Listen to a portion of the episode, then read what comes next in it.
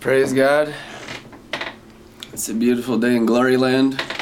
Everyone's blessed because we're possessed with God the Father. We know Him on the inside because we're not bewitched anymore. Amen. Glory. Got our birthright back from the devil. Overcame the world by realizing how much He loves us. The fastest way to overcome is to realize how much you are loved by God and come into the experience of that divine love. There's nothing even close to that experience in creation. You could have a harem like King Solomon and consider it utter garbage in the comparison of Song of Songs, divine love.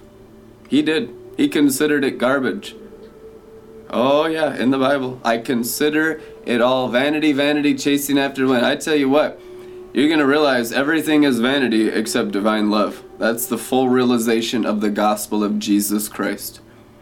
Everything we've done in our lives that is not done in the Father's love is vain glory. It's the fading glory of Moses. Vain glory. That's what God's dealing with right now. Vain glory of the soul, where the soul can do things in the name of God that doesn't have the glory of God. There's two trees in the garden. One is vain glory and one is glory. Amen. One is on the curse side of the cross, everything done by our effort and strength. The other is on the glory side of the cross, because we came into this world to die.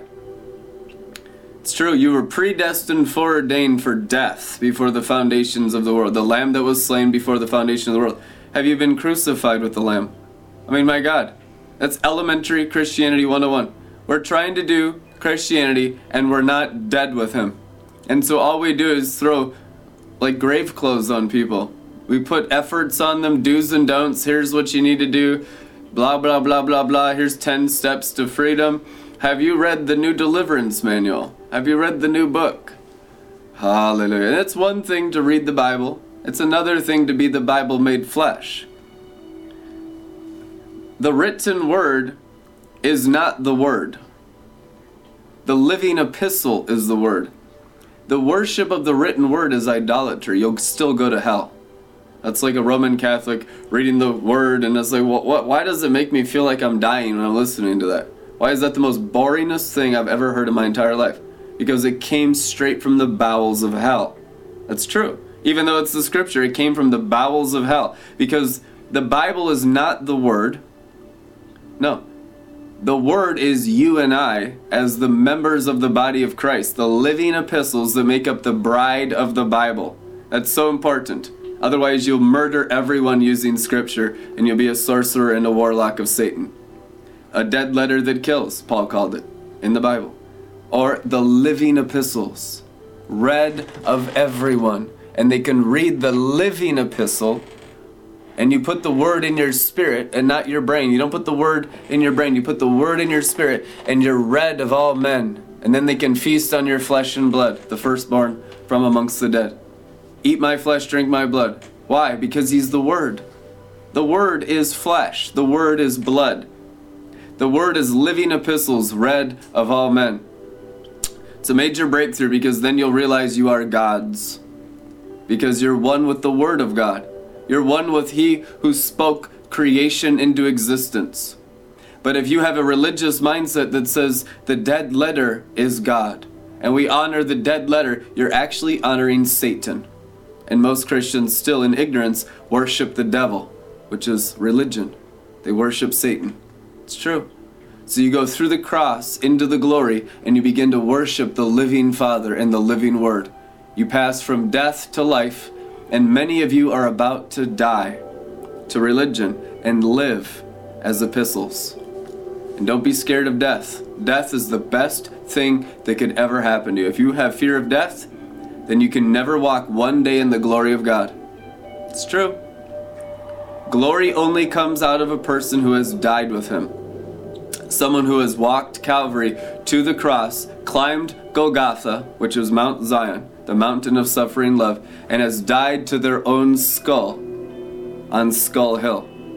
If we live out of our skulls and not his skull glorified at the right hand of God in Zion, we are not members of his body.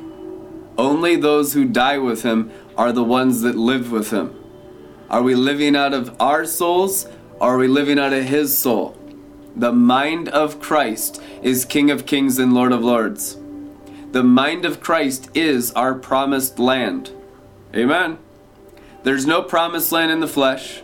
There's no promised land in the brain. There's no promised land in the Bible. Look, we've had 2,000 years of Bible thumping. I mean, look at these people. Most of them look like they've been baptized in lemon juice. That ain't the promised land. They can't even give without joy. They don't even know how to be joyful. They don't even know how to bear fruit. Most people don't even realize that the kingdom of heaven is inside their bodies. They're still looking for it on the outside. Most Christians are still bewitched of Jezebel the witchcraft of the potent sorcery Babylon the Great that has turned Satan's kingdom into the counterfeit kingdom of heaven that is only within each other's hearts, called the new covenant. Christ in you, the hope that you realize the glory. Where's the glory? Oh, vainglory. We're looking, we're going after vainglory. Jezebel bewitches us to go after vainglory, and we have a fading glory and we're all serving the angel of death. And we just embrace death and you bring the real glory of god around people and they'll tell you out of their mouth they'll just pour out how much they believe in death all day long. Science has proven this. Science has proven that. It's like please keep preaching the death gospel. You are such a good puppet of satan. I mean you are just the oracle of the devil. And you hear it all day long from these liars these whose gospel came from hell and not heaven it's true but in Revelation, you see an eagle proclaiming the eternal gospel, which means you can only hear the gospel in the spirit of prophecy. And what's being poured out now is a sapphire sea into every cup that wants a drink, so that everything in your life that is dead can be resurrected in new life. It's true. That's what prophecy does. It completely removes death because to be prophetic is to be alive. Everything in our hearts that is not prophetic is death. We have death in us. It's true. Until the prophetic word gels our spirit and the morning star rises in our heart and our day dawns. Our day will fully dawn before Jesus returns. He's coming back to a bride, every member a living epistle. The bride is the Bible made flesh, worldwide apostolic covering of the marriage carriage of mercy and love, dripping honey, dripping milk from her tongue upon everyone's heads, with the promised land within her, fully realize the Father in her, all of the works of the Father manifesting through her, even the greater works of John 14 12. This will happen because you have to have an equal yoke. Jesus will not return to earth until humanity has become his equal yoke in spiritual ability.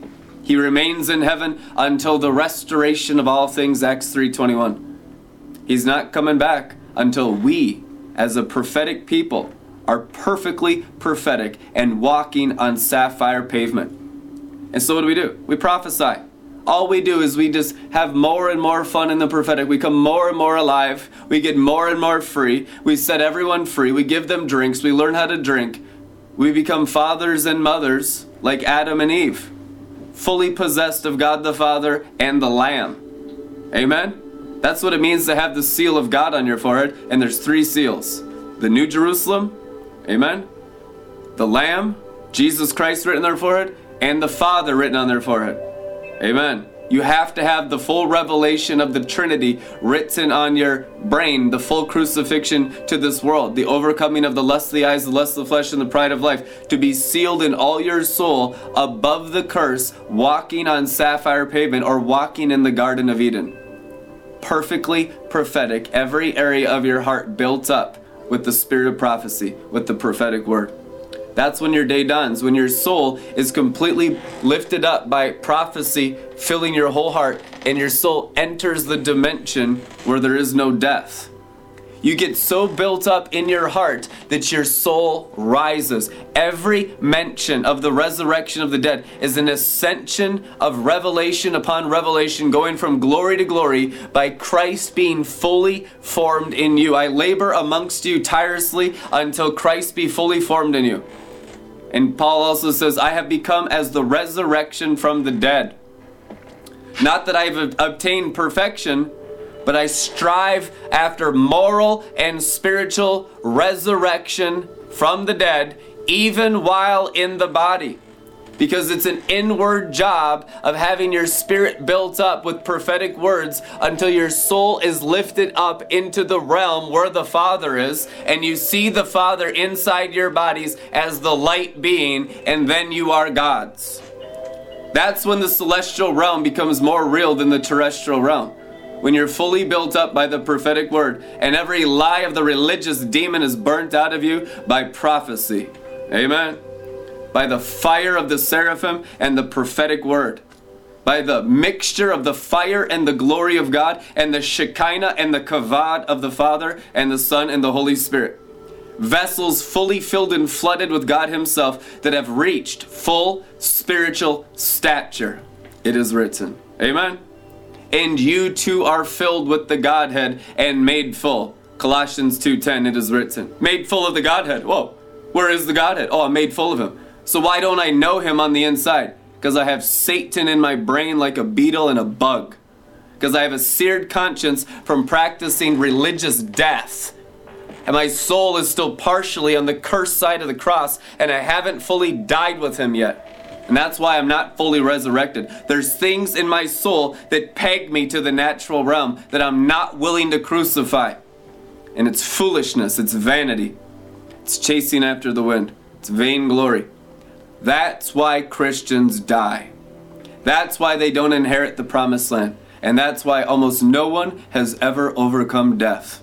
Because we're so deceived. We think there's something in this world. It's not here. It's in the kingdom. And we enter the kingdom by being fully built up by revelation of His love. There's no faster acceleration than divine love. It is the highest realm in existence of the living Father. 1 Corinthians 12:31 and yet I will show you a way that transcends them all. Love. Divine agape. The love glory is getting so strong because everyone's entering the promised land in this group. Because this is what you were created to do live in the love glory of the Father. Having your whole spirit satisfied, all the inner longings of your heart, all the pleasures you desire but deny yourself because of religious deception, fulfilled in the Father's pleasure. The Father named His garden this isn't your garden. This isn't my garden. This is the garden of God. He named it Eden. He named it pleasure. God the Father named his garden, not your garden, not my garden, but God's garden, pleasure. Who lives in the pleasure of God, in the ecstasies of God, in the delight and pleasure of God? Only those who know him intimately. And by intimate revelation knowledge of God, we are built up into the same place He is. And we will be sealed in the Garden of Eden. We will walk in that place. We'll be revelatory, we'll be prophetic, we'll be wise, and from that realm will reign over the earth, even through our bodies. You get built up into that place in this life. That's what an overcomer is the nine spices, the nine fruits, and the nine overcomers' gifts. Song of Songs, Galatians 5, and Revelation 2 and 3 all correspond to intimacy with the Father in you. And then you begin to rule and reign. Revelation 5:10 and they shall rule and reign from the angelic heavenly sphere, the celestial realm, over the earth for a thousand years. This company that overcomes death, they'll rule from the angelic sphere over the earth for 1,000 years. They'll live a day in the Lord. Even Methuselah wasn't allowed to live a day in the Lord.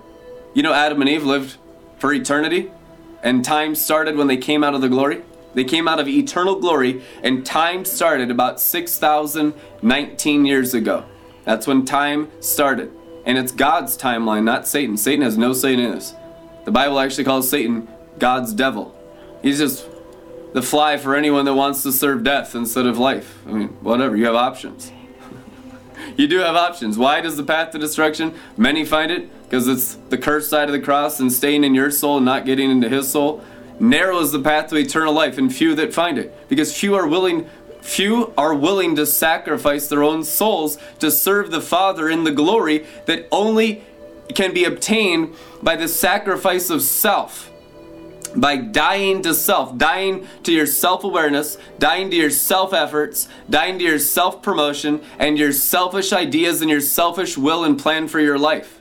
It's all vainglory. It's like, oh, how dare you threaten me with a good time to die to death? All you want to do is remove the curse from my life, and I resist you every step of the way because we're suicidal. We're programmed by the curse to destroy ourselves and we need revelation. That's what the prophetic gospel is. It's the revelation that removes the suicidal tendencies of the animal beast curse from our brains.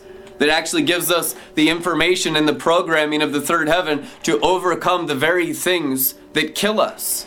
Because nobody wants to die. Nobody wants to have such sorrow and sadness and horrible things in life. But we don't know any better until we hear the gospel from the eagle of God. It's true. You have to have prophetic insight, prophetic revelation to be alive. You have to walk from one revelation to another revelation. Peter walked on the word, he didn't walk on the water. It was the prophetic word that had the power to overtake the natural dimension and override the natural dimension, override physics. It cancels out physics because God is the creator of the universe and his word is your redemption, but only in the glory, only the living word. And that word contains pleasure. That word contains power. That word is an intimate word that must be made your flesh and blood. And that word costs you your blood. Yeah, a sower sows seed where? In the heart, into the spirit, into the bloodlines, into the DNA. And if you're not willing to give up your natural existence, the word can't take root in you. And that's why so few have so little power. Because they're not willing to sacrifice their bloodlines, they're not willing to sacrifice their natural existence, their natural pleasures. Everything in the natural realm has to be sacrificed for the Word of God to fully take root in your DNA. That's why the ancient Hebrew had 22 letters in it was all about restoring man's blood, the bloodlines of the Old Testament, the genealogies of Luke and Matthew. It's all about the redemption story of God glorifying us back to where we were in the beginning with Adam and Eve in the hundredfold glory realm of divine love. That's what it's all about. That's the sacred love story. It's the outpouring of the end times of those that have entered that realm by feasting on revelation. And they will pour it out into others so they also can rise to where they were created to live in the hundredfold glory realm of the Father's love, where there is no curse, where everything is alive and nothing dies. In Jesus' name. Partner with Red Letter Ministries, redlettermin.com. We'll see you tomorrow.